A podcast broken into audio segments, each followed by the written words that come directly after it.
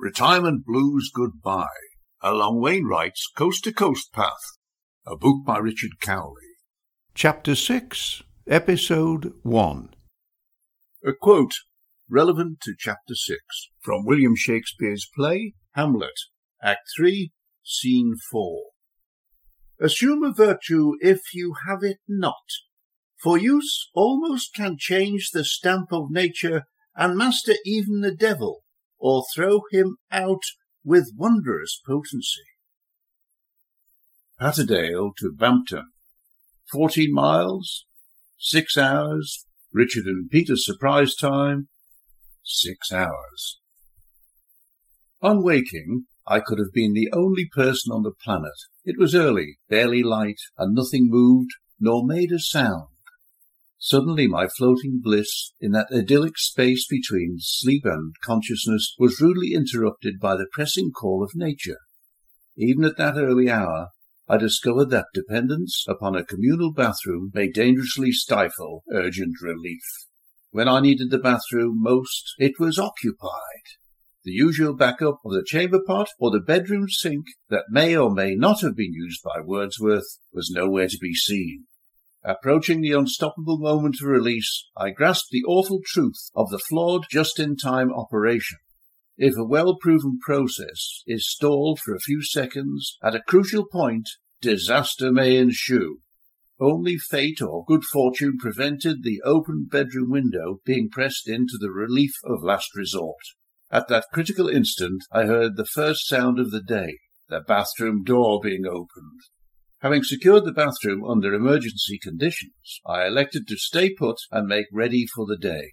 When I returned to the bedroom, the sky was clear and soft blue above the yellow rolling hills. The warm air had come to life and carried the faint bleating of contented sheep. Eventually, the kennel dogs started barking to remind their keeper it was time to be fed. Downstairs Shirley was busy preparing breakfast, and so I took the opportunity to examine the paraphernalia that crowned the dining room. All flat surfaces were covered with crocheted doilies and glassware. Hunting trophies were everywhere. Mounted above the sideboard was a display cabinet in which a fox sat perfectly still amid a rural stage set scene. The stuffed animal fixed would-be diners with an unblinking glassy stare. The room was decorated with floral wallpaper on which hung photographs of family members in hunting attire, calf-length boots, white breeches, red frock coats, and black peak hunting caps. There were few horses to be seen, for in mountainous Cumbria, hunting to hounds was traditionally done on foot. The exploits of the region's most famous huntsman was captured in the nineteenth century song. Do you ken John Peel with his coat so gay? Do you ken John Peel at the break of day? Do you ken John Peel when he's far, far away with his fox and his hounds in the morning? I wonder whether Prince Charles has ever hunted fox on foot in the Lake District. Some years before, when I was staying on a farm in the Peak District of Derbyshire, I was surprised to see a photograph of the Prince, dressed in full fox-hunting regalia, posing with the farmer and his extended family. In keeping with the tradition, an envoy from the Duke of Devonshire asked if the tenant farmer would be willing to allow Prince Charles to dress at the farmhouse for the forthcoming hunt. Naturally, the farmer agreed, and in doing so was sworn to secrecy. The farmer and his wife phoned their nearest and dearest and invited them to the farm for lunch, provided they wore their Sunday best. Of course, nobody was told what it was all about. So when Prince Charles arrived, there was surprise and disbelief all round. In recent times, the Blair government passed a law banning fox hunting in the British Isles. Some see the new law as a battle in the long-running war between town and country. Others endorse the change as a further move against the wealthy landed gentry, another small step towards a more egalitarian society. Still others consider the new laws as a further limitation on people's freedom to pursue traditional pastimes. Many support the legislation and think it's about time civilized society gave up allowing foxes to be chased, caught and ripped to pieces by packs of dogs. No sooner had Peter and Colleen arrived for breakfast than we were joined by our fellow overnight guests. They were the local team, none other than the Cumbrian mother and daughter. During breakfast, Colleen explained how, On their family cattle station in outback Queensland, they controlled foxes with the help of two hounds. The dogs were let loose at night to roam free and hunt, she explained. Throughout the night their baleful howls could be heard every time the dogs caught scent of a fox. The dogs were very successful and killed dozens of foxes. Foxes were introduced into the southern states of Australia as sport for the early settlers. Two hundred years later, they've become a nationwide pest. By the time we were ready to start the day's walk, the early morning sun was hidden behind a bank of high cloud. The cool air held no hint of rain, and the light was diffuse and soft. It was a good day for walking. Be prepared, for according to the guidebook, the trek from Patterdale to Shap is long and could be difficult and tiring. Peter had planned well. He'd cut short the day's walk, and we would overnight at Bampton. This arrangement allowed us to cover the final potentially tedious miles into Shap first thing the following morning, when we'd be rested and fresh. The trail started on a stone bridge in a wood just below Patterdale. The woodland afforded good cover for twitchers to study bird life, provided there were birds to be seen. During the summer in the Isle of Man, I'd be left with the nagging suspicion that there were fewer birds enlivening the countryside than in days gone by. Perhaps there was some truth in the theory that global warming had changed the breeding pattern of insects, making larvae scarce and leaving newly hatched chicks to starve to death.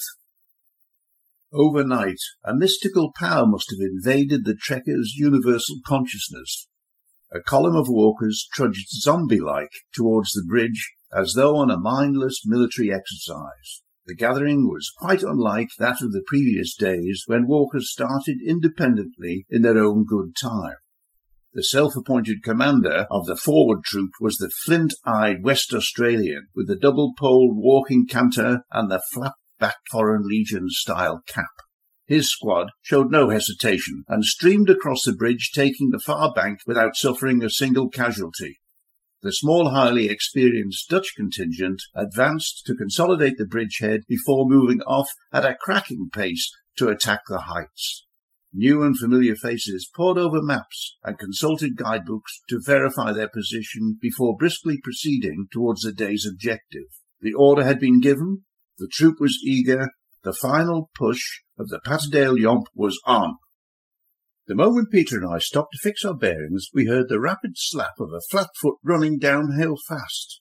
Seconds later, a wildly dishevelled middle-aged man careered round a tight bend in the path, heading straight for us. Although his flailing windmill-like arms were most impressive, it was more by good luck than good judgment that he avoided bowling us over. He was a curious creature with a long horsey face that supported a tangled mop of unkempt hair. He wore a skew-whiff, threadbare shirt buttoned across into the wrong buttonholes. Part of his shirt-tail fluttered free as colours of nonconformity. His baggy pink shorts were lashed in place with a length of old rope, the loose ends of which dangled below his knees. In a different setting, he could easily have been mistaken for an eccentric Gunga Din, carrying an urgent plea for reinforcements to relieve a besieged northeast frontier garrison. "Are we on the right trail?" I asked him, while he gained control of himself. "That depends where you're going," he bellowed, jogging on the spot. "C two C, I replied.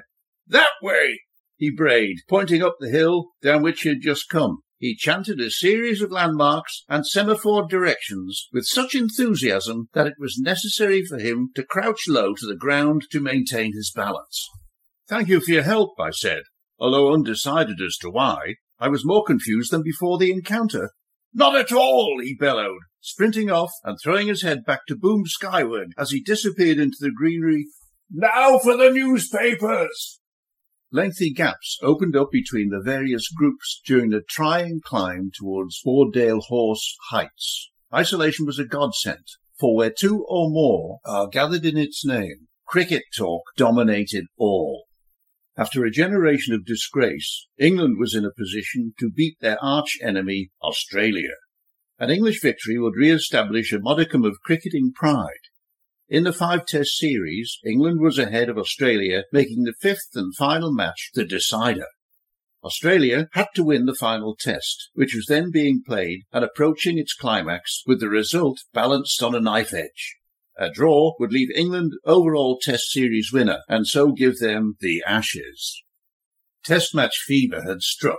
England was in the grip of an epidemic of jingoism that caused normally rational people to talk to complete strangers and naturally morose types to grin manically. The tension was palpable. It even captivated those with little or no interest in cricket, people like Peter and me. Moving quickly to stay ahead of the mob was my way of avoiding the incessant analytical chatter about the match. My wish for solitude had nothing to do with being antisocial, but stemmed from a wish to appreciate the wild and rugged landscape. It was madness to overlook Wainwright's haven whilst distracted by the doings of a silly mid-off or a long leg. In the Lake District wilderness, I preferred to be in the moment, leaving cricket sledging for after-dinner entertainment. After all, the wise man, when he walks, just walks.